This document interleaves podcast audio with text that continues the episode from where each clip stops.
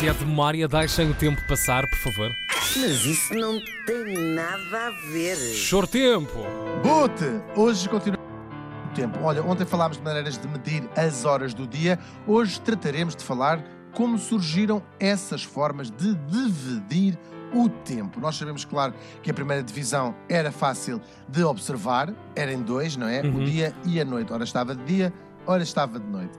E a evolução da contagem do tempo foi aparecendo à medida das necessidades dos humanos. Nós sabemos que as fases da Lua já eram registadas há 30 mil anos atrás e registavam-nas nos cornos. Tenho as fases da Lua todas nos cornos. Sei dizer. No caso, não, era gra- gravada em cornos de vários animais que nos chegaram até É daí que Hoje- vem o encornar a matéria. encornar a matéria, exatamente. Ia tudo nos cornos para estudar para os exames. Não, chegaram-nos não os animais, mas apenas os seus cornos. Para termos uma ideia, os minutos só. portanto, já, já se contavam as, as- as fases da Lua há 30 mil anos, mas os minutos, por exemplo, só nos apareceram há cerca de 400 anos e as subdivisões dos segundos até ao bilionésimo, que é fundamental para a precisão da nossa tecnologia, são um feito com menos de 50 anos. A história da contagem do tempo é a história, no fundo, da busca por uma unidade constante que permita contabilizar a sua passagem e depois uma forma de registá-la naturalmente. Porque uma contagem universal do tempo é a base de quase todas as interações sociais, se nós pensarmos nisso. Por exemplo, imaginem que as 7 da manhã era um conceito diferente para o Tiago, para a Ana e para mim próprio. Como Era calculou, ótimo. Nenhum de Não nós havia faria- programa. Ah, claro. Era, era estavas. Bom, assim, quando nós tínhamos apenas o Sol, a Lua e as estrelas, a rotação da Terra num período de claro escuro criou o dia, não é? Aquilo que chamamos Uhum. o dia. Depois, reparou-se o quê? Que a Lua levava cerca de 30 dias, na verdade são 27, a completar as suas fases, cheia, nova, minguante e crescente, e surgiram assim os meses. Nós sabemos que já na pré-história, há cerca de 20 mil anos atrás, se anotavam de facto essas eh, fases da Lua com os desenhozinhos correspondentes à sua eh, fase. Seguiu-se depois o quê? A observação da rotatividade das estações e esse conjunto de meses criou aquilo a que nós chamamos o ano. Para os caçadores-recoletores é uma gente muito básica que nem à mesa sabia comer. Era uma gente muito... Sim, vocês nem estão... Os, os caçadores-recoletores eram uma gente... Não, eu não, eu não, tenho sabiam- nada não contra, sabem estar. mas não gostava que uma filha minha namorasse com um caçador-recoletor.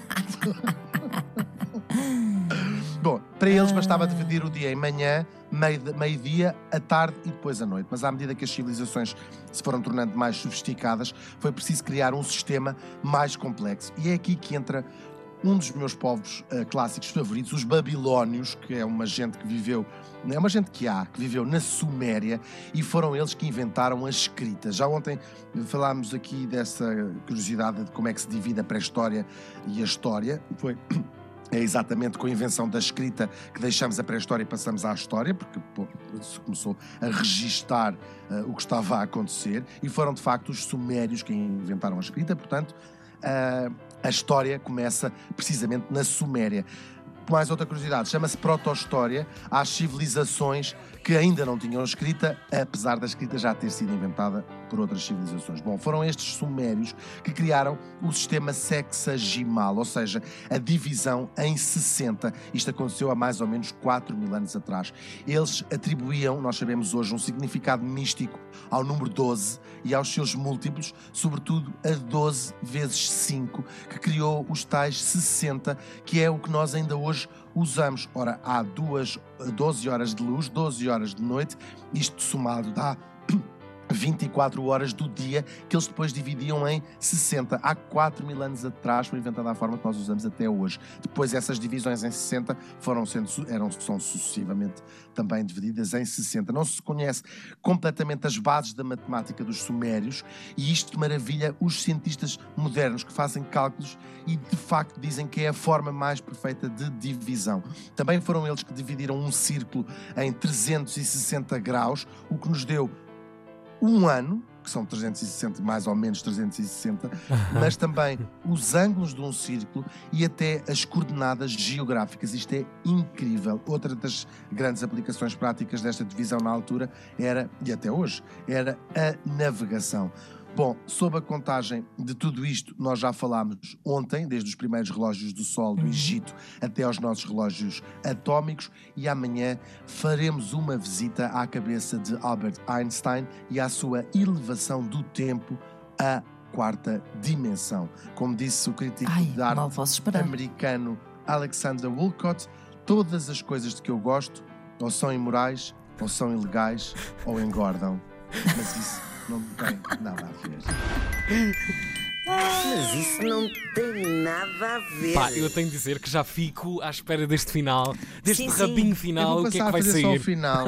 Se escuso-me cansar. Não, não, é preciso tudo à volta. É como a, é como a Claro. cereja do Moncherry. Comes ali o chocolate todo à volta. Depois no Claro. fim chuchas naquela citação. E no resto que vai para os teus dedos. É Bom pastilha dia. do epá. É isso. É, olha, ah, pá, isso é muito pouco dignificante.